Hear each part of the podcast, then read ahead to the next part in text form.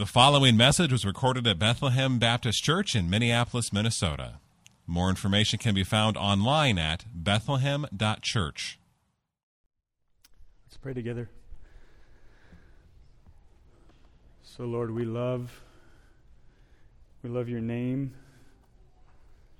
We love that you save, that you seek and save the lost. We love that you left your spirit here to keep doing your work until you return.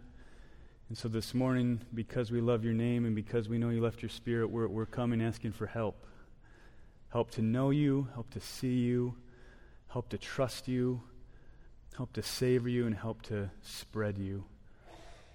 So, Lord, come, be with me, help me be clear as we walk through these chapters quickly. Help our hearts be ready to be comforted and convicted, encouraged and exhorted. We need you, Jesus, and we pray this in your name. Amen.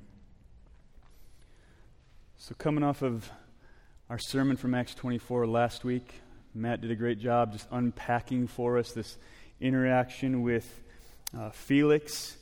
I want you to do some imagining with me now, because when we left Paul in Acts 24, do you remember how long he'd been kind of rotting away in jail? How long?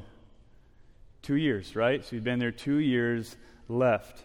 So here's what I want you to imagine you've been there for two years, you've been thrown in jail by a high ranking official explicitly because you believe in Jesus. That, that's why he's there. Jail is actually the only safe place for him away from the Jews.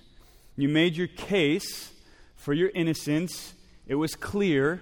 Matt showed all the ways that he, he made it clear that he was innocent.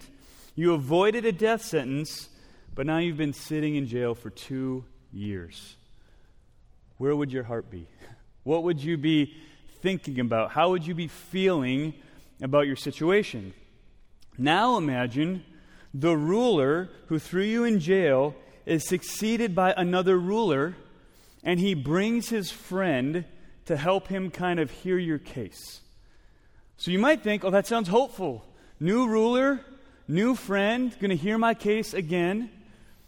But then imagine hearing that the friend that he brings in to help him hear your case is the great grandson of a king that had all the baby boys killed because of Jesus. Imagine that the friend that he brings in is the great nephew of the king that put Jesus on trial. Imagine that the friend he brings in is the son of a king that killed the apostle James and put Peter in prison. Now, what's your heart doing? Right? Not as exciting anymore. What would you do? What would your heart be?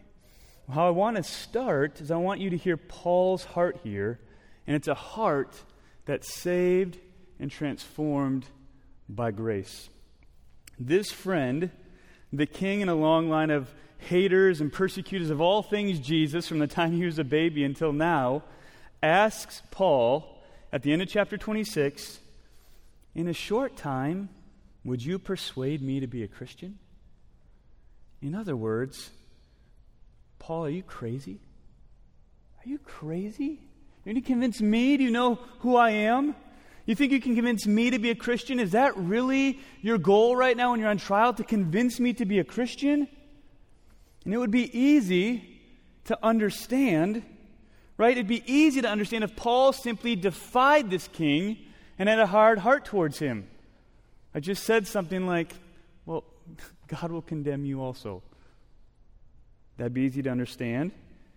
It would also be easy to understand if Paul changed course and backed off a little bit. No, no, no, I'm trying to provide you my case for innocence. This king could influence his fate, but what does Paul say? Verse 29 of Acts 26. Paul says, Well, whether short or long, no matter how long I have with you, King, I would to God that not only you, but also all who hear me this day might become such as I am, well, except for these chains. Don't need y'all locked up with me, but in every other way, I want you to be a Christian. So Paul's answer is yes. Yes, I'm trying to convince you. Of course, I'm trying to convince you. You know who I am. I'm trying to convince everyone. And why is he doing that? Because he lived a life apart from Jesus. Now he knows him. Paul knows he's real. Paul knows he's alive, that his resurrection had brought him eternal life, that he's coming back to judge the world, that he's been saved by grace. Therefore, Paul is giving his life to telling as many as possible that they might be saved by grace, that they might be spared from eternal judgment and come into eternal life. Paul knows that kingship and governorship is nothing in light of eternity. So, yes, king, I'm telling you because you need to meet the real king. Yes, governor, I'm telling you because you need to meet the one who owns all things. He's praying that they might be set free from lives of running after prestige and power and trying to earn salvation just like he was doing and might come into a life of obedience to King Jesus because he saves by grace alone and he's the one that deserves all prestige because he's the one that has all power. That's the point. Paul's saying, Yes. Actually, I am trying to convince you. Thank you for acknowledging that. And as we see these chapters unfold, what we see is a man that has been changed by grace and is willing to speak the name of Jesus to anyone. In other words, Paul's goal is not let me get to the top. I want to be important. I want a big audience with the king. Paul says, I've been saying this to small and great. I'll say it wherever I am say it to the governor and to the king, and I'll say it to the slave girl. He's met Jesus, the man who laid down his life for his enemies, and he now gladly receives his appointment from God to go from one city to the next, from one suffering to the next, that others might meet this risen Christ and find life and forgiveness of sins with him. So let's look at this as we go through these two chapters. Point number one is a whole chapter persecutors, rulers, and an appeal. So last week, Matt unpacked Paul's encounter with Felix in chapter 24. By the way, these rulers have the best names, don't they? This Felix and Festus and Agrippa. What great names.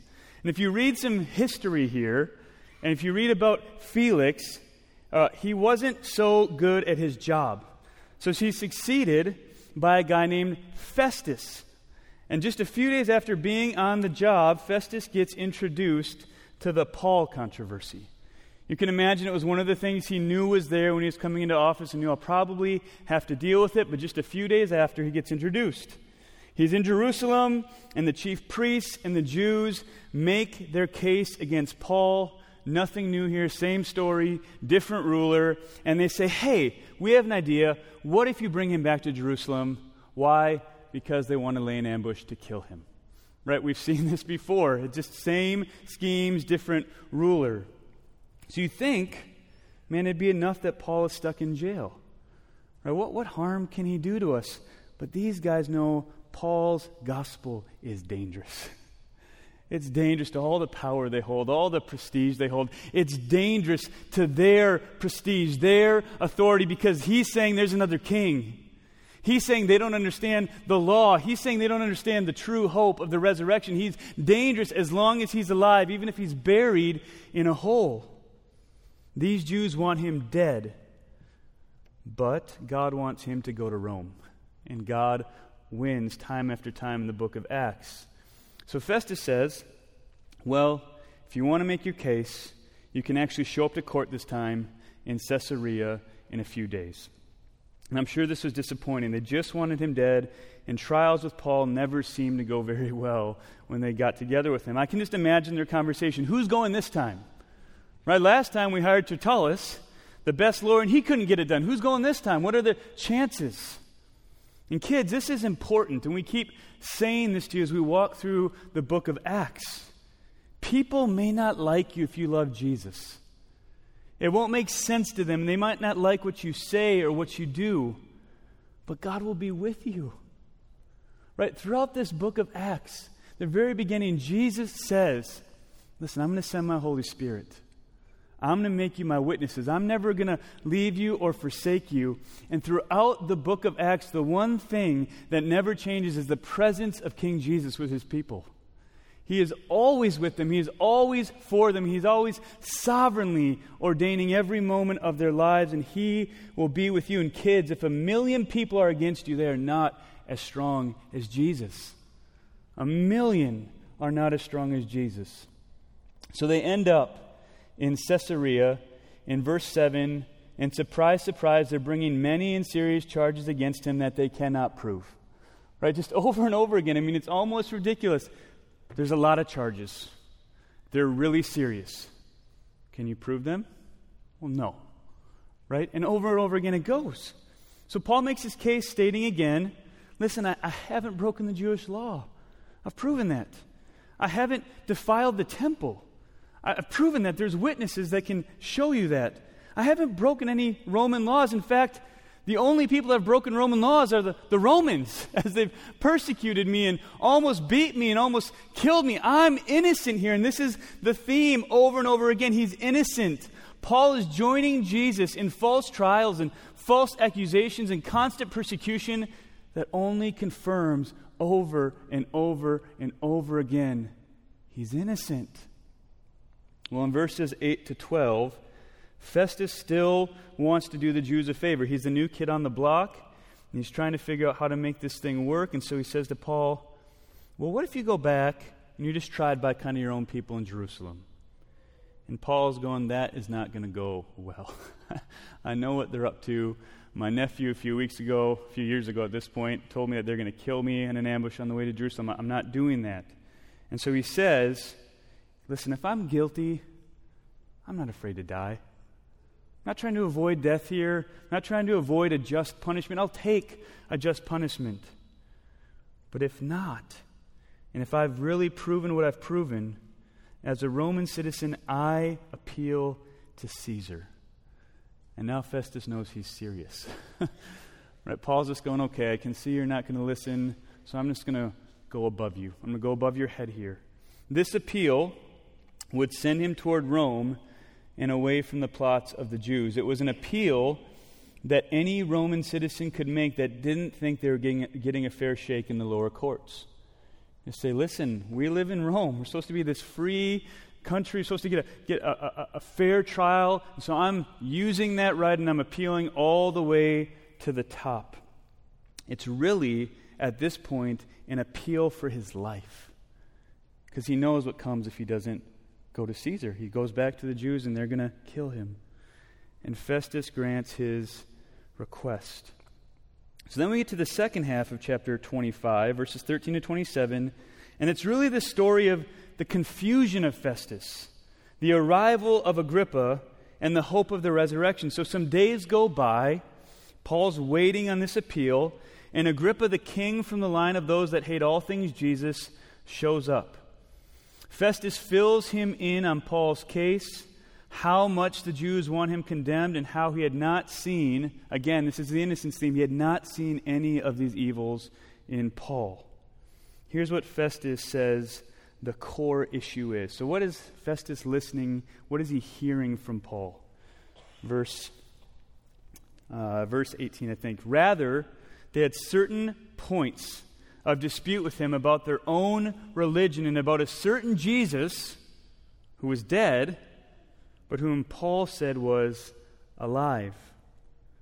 The resurrection of King Jesus, who is still working and teaching by his empowering spirit in his people, is the heart of the issue. Matt said this last week. The resurrection does not get Paul in good situations. As he continues to say, Jesus is alive. Jesus is alive the heart of the issue is that they're going, no, we need him dead. We need you to stop telling everyone he's alive. Why is that? Why is that the heart of the issue? Well, it's the heart of the issue because if Jesus rose from the dead, it changes everything right? It changes history. It changes the fulfillment of the law for the Jews. It changes where they put their hope. It changes how they live their day to day lives. It changes how we view suffering and death and disappointment. It changes how we spend our time and money. But if he's dead, we might as well just squeeze as much sinful pleasure out of life now because tomorrow we die. Might as well fight for our prestige now and our power now because tomorrow we die. And that's the world we live in. It's the same world. Right? Instant gratification is the highest ideal. Right? Not so much changes. Express yourself. Right? You be you. You get yours. Live your truth. But all of that has to die if Jesus is alive. All of that has to die if Jesus is alive. So Paul has stated his case. Festus has said, I think it's around this resurrection idea that's upsetting everyone. And then Festus just admits that he has no idea how to investigate if a dead guy is alive. I don't, I don't know. And he says, I have to write something to the higher ups in Rome. Like, I can't just say, He's coming, Caesar. I don't know why. And so he goes, I don't know how to investigate if a dead guy's alive. And so he says, Agrippa, I'd like your help. And so Agrippa agrees to talk with Paul face to face. And the next day, Agrippa and Bernice put on the full display of their power and prestige with great pomp and get ready to meet with Paul. Next point Paul's past, Paul's redemption, and an appointment from God. So as we move to chapter 26, Paul will make his defense before Agrippa. Agrippa says, Go ahead and speak. Paul is always respecting his authorities, and he, said, he waits, and he gets permission, and he starts by recognizing that Agrippa is well acquainted with the customs and controversies of the Jews. So apparently, these Jews had kind of a track record for, like, you know these guys. They're always stirring up trouble. You know their customs, you know how they work. And then he talks about his past before meeting Jesus to this king who's well acquainted with the way of the Jews.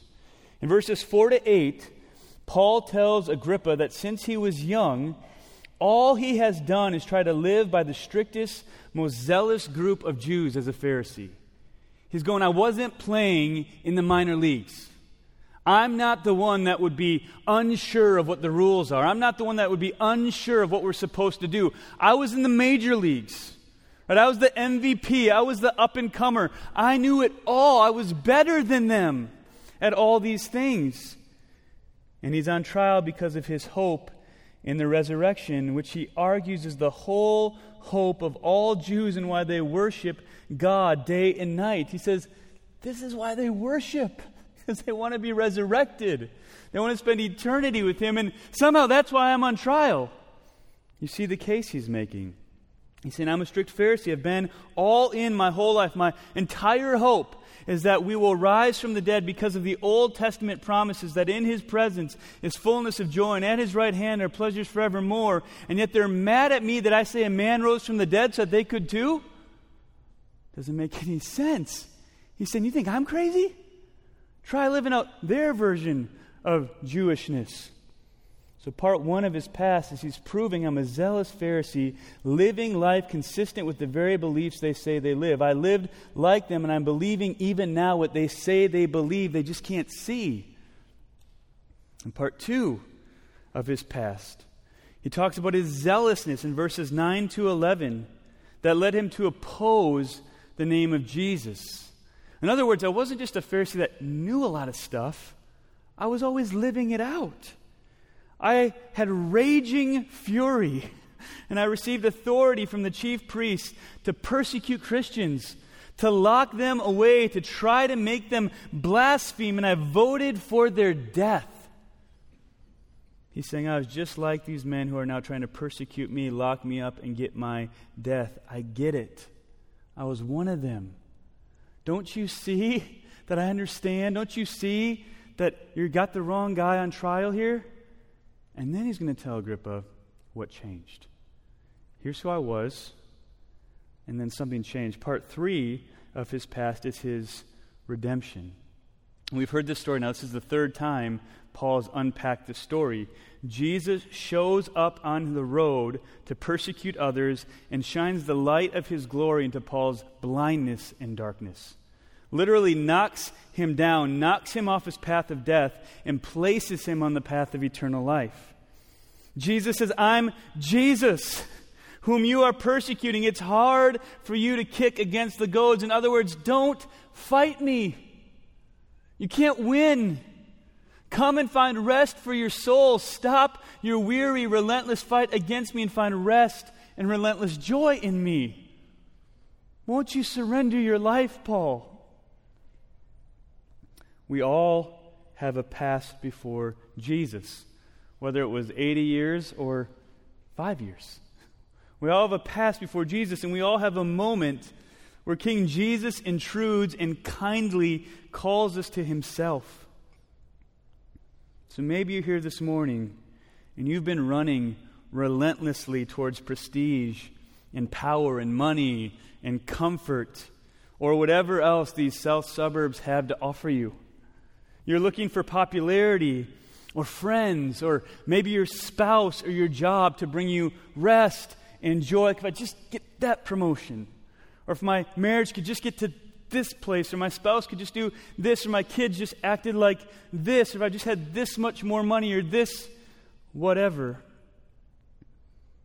But they won't bring you satisfaction and joy. Not ultimate satisfaction and joy.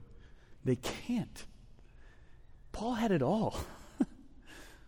Paul had it all power, prestige, lots of money that came with that, all sorts of popularity and up and comer in every way. And Jesus is saying, none of those things will bring you what you're looking for, but I can. And if you've been there, it would be gracious this morning if Jesus would intrude and have you see the folly, just the foolishness of seeking anything ultimate in those things, but rather see the risen Christ. The risen Christ. An eternity with Him as ultimate and begin to live in light of those things, in light of eternity. It would be gracious if the Lord would break in, whether you've never trusted in Jesus, and this is the moment He's saying, You're mine. Or you've trusted in Him for 50 years and you've still been running after those things and just need to submit, to repent. Finally, Paul tells of his present appointment. Listen to verse 16. God in Christ says, Rise and stand upon your feet. For I have appeared to you for this purpose, to appoint you as a servant and witness to the things in which you have seen me. Jesus doesn't just intrude to save, he intrudes to save and then send. To save and then send. If you're here today and you're just like, man, I'm such a mess, I'm so broken, I trust Jesus, but I've just, you don't know my past, you don't know my present, you don't know the brokenness, what I'm saying is submit to Christ and then go tell people about Him. In all your brokenness, in all your messiness, you don't have to wait to be a witness for Jesus until you have it all pulled together. Jesus says in this moment, I'm saving you to send you. I'm saving you to send you. And you're going to need my protection because you've kind of got a reputation. Right? You've been murdering these people. You've been destroying these people. You've been throwing these people in prison. And so they're not going to trust you. You're going to need my help. And then the Jews, they're really going to hate you. They're really going to be against you, and you're going to need my protection from them too. Jesus doesn't just intrude to save, he intrudes to save and then send. And if you're here today and trusting Jesus by his grace, then you are meant to be an ambassador of that grace. If you're here today and you've seen the risen Christ by the grace of God, if you're trusting the God man that died for your sins and is now alive so that you'll know him and live with him forever, then you're meant to speak his name. It doesn't happen if it's not you. Right? Your neighbors are not going to get saved by fairy dust. They're just not. You are where you are, saved by grace. Pure grace, not because of anything you ever did, because somewhere you heard of Jesus.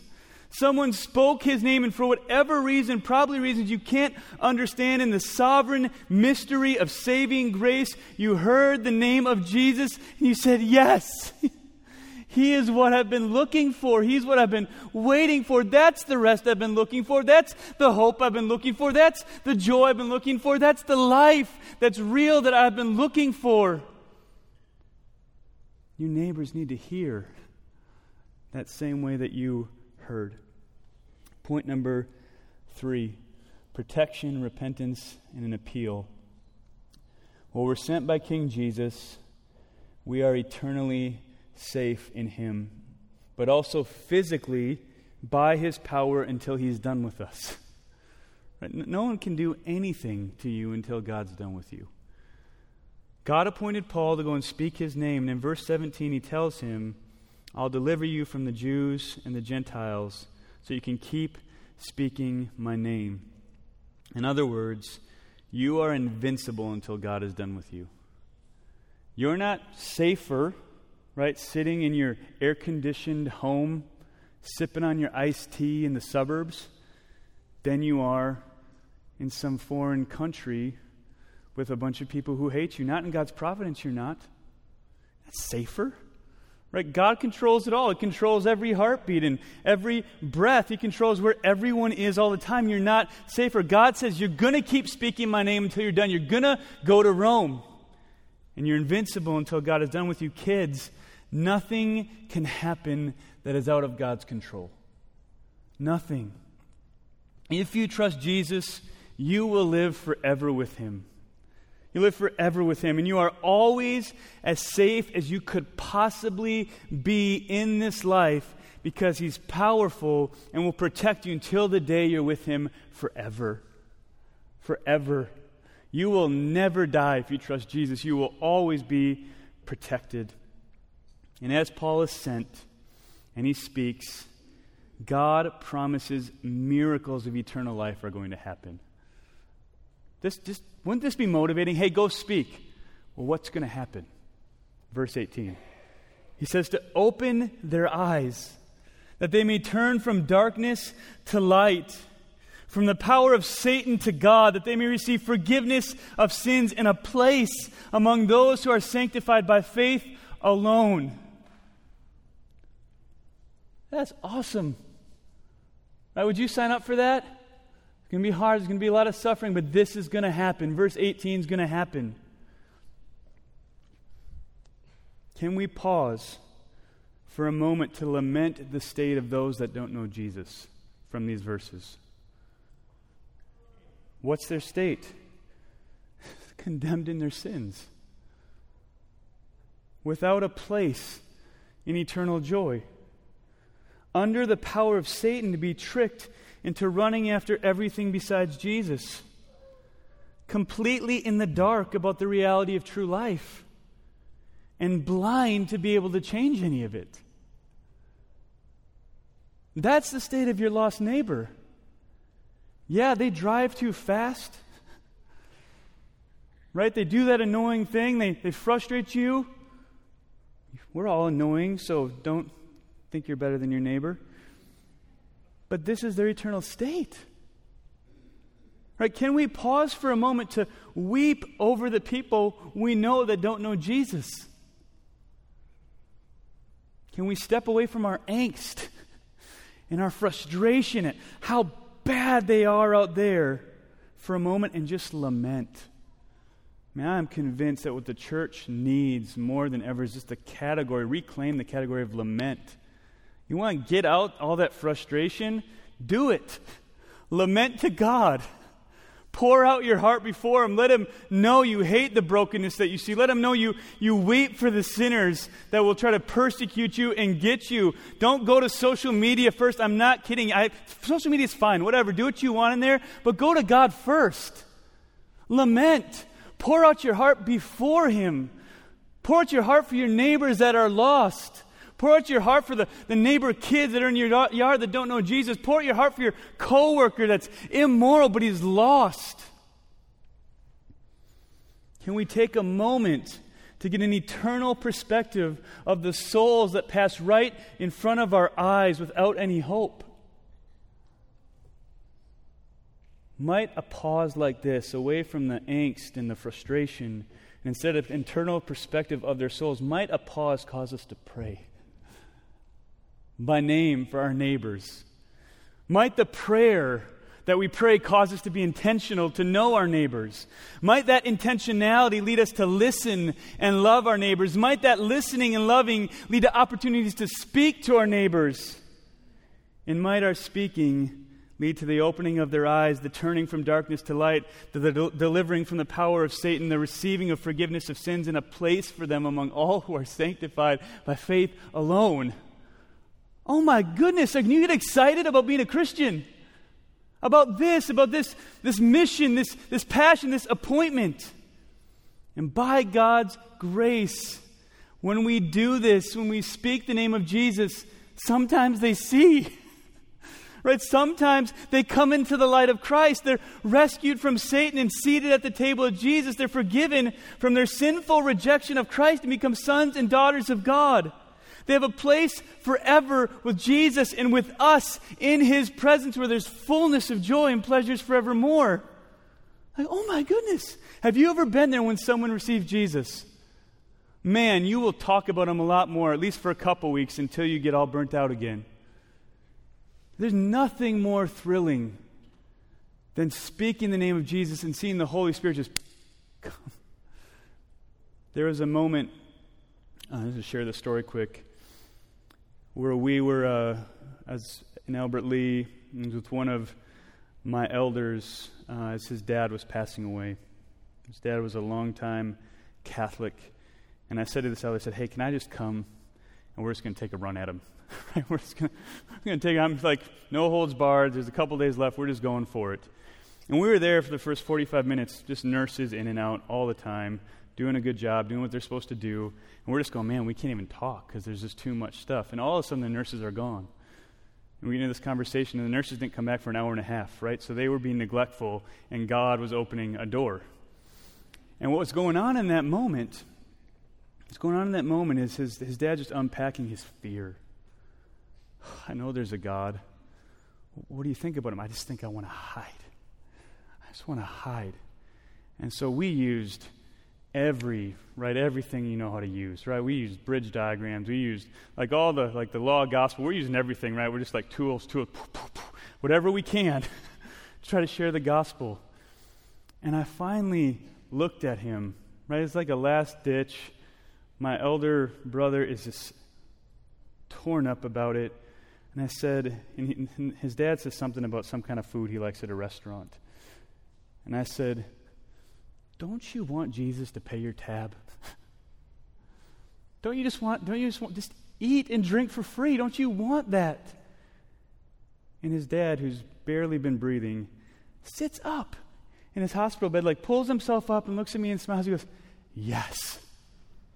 So, yes? you, you do? And then we unpack it, and he spent the last 15 days of his life just evangelizing his family.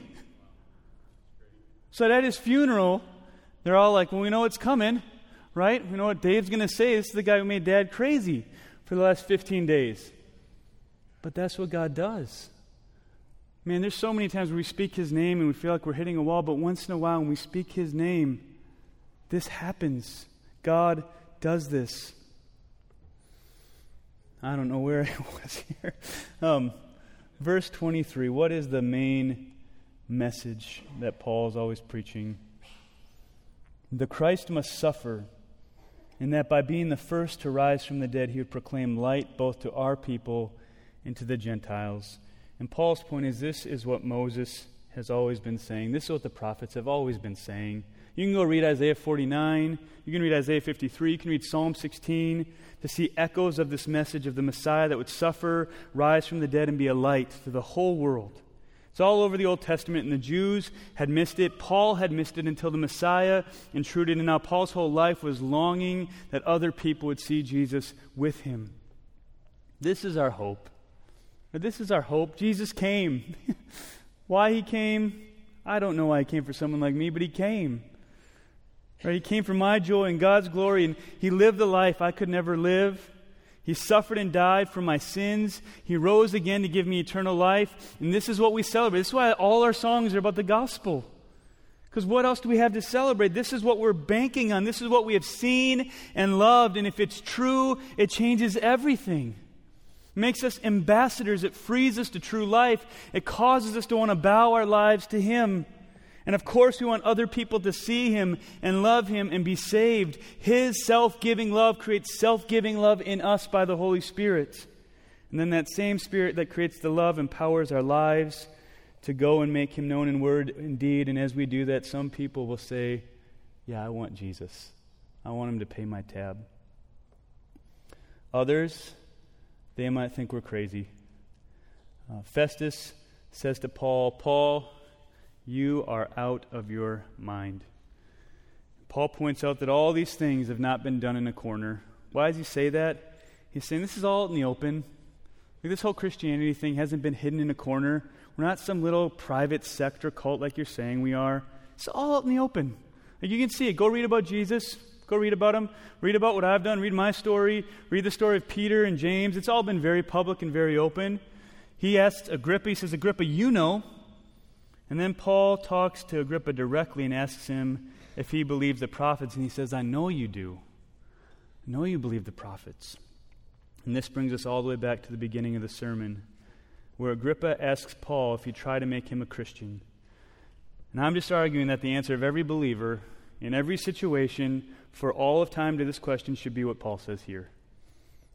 I would to God that not only you, but also all who hear me this day might become such as I am, except for these chains.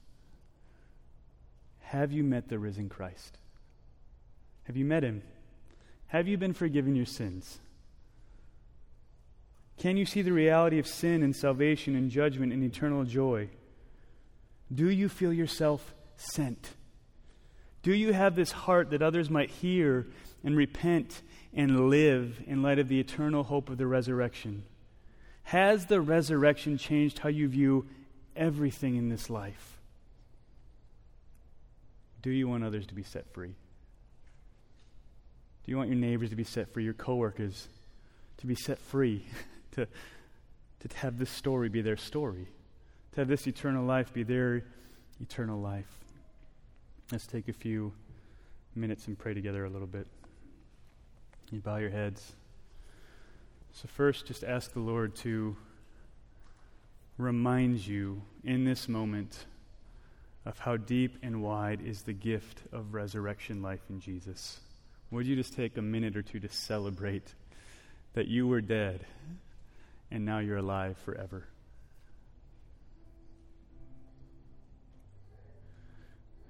And now just have you take a moment to talk to him about areas where you've begun to trust other things are better than him, that there are other things that you need more than him, and where you've begun to run after other things for your ultimate joy and hope and salvation outside of Christ.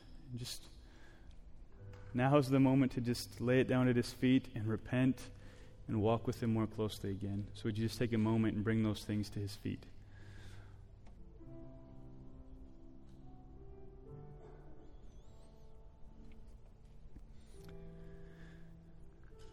And now I want you to bring the names of some neighbors, some coworkers, some family members that you know need to know Jesus. Bring them before the throne of grace right now. Ask Him for His sovereign hand in their lives. Ask Him for opportunities to love them and listen to them and share with them. Ask Him to grow your heart for those who don't yet know Jesus.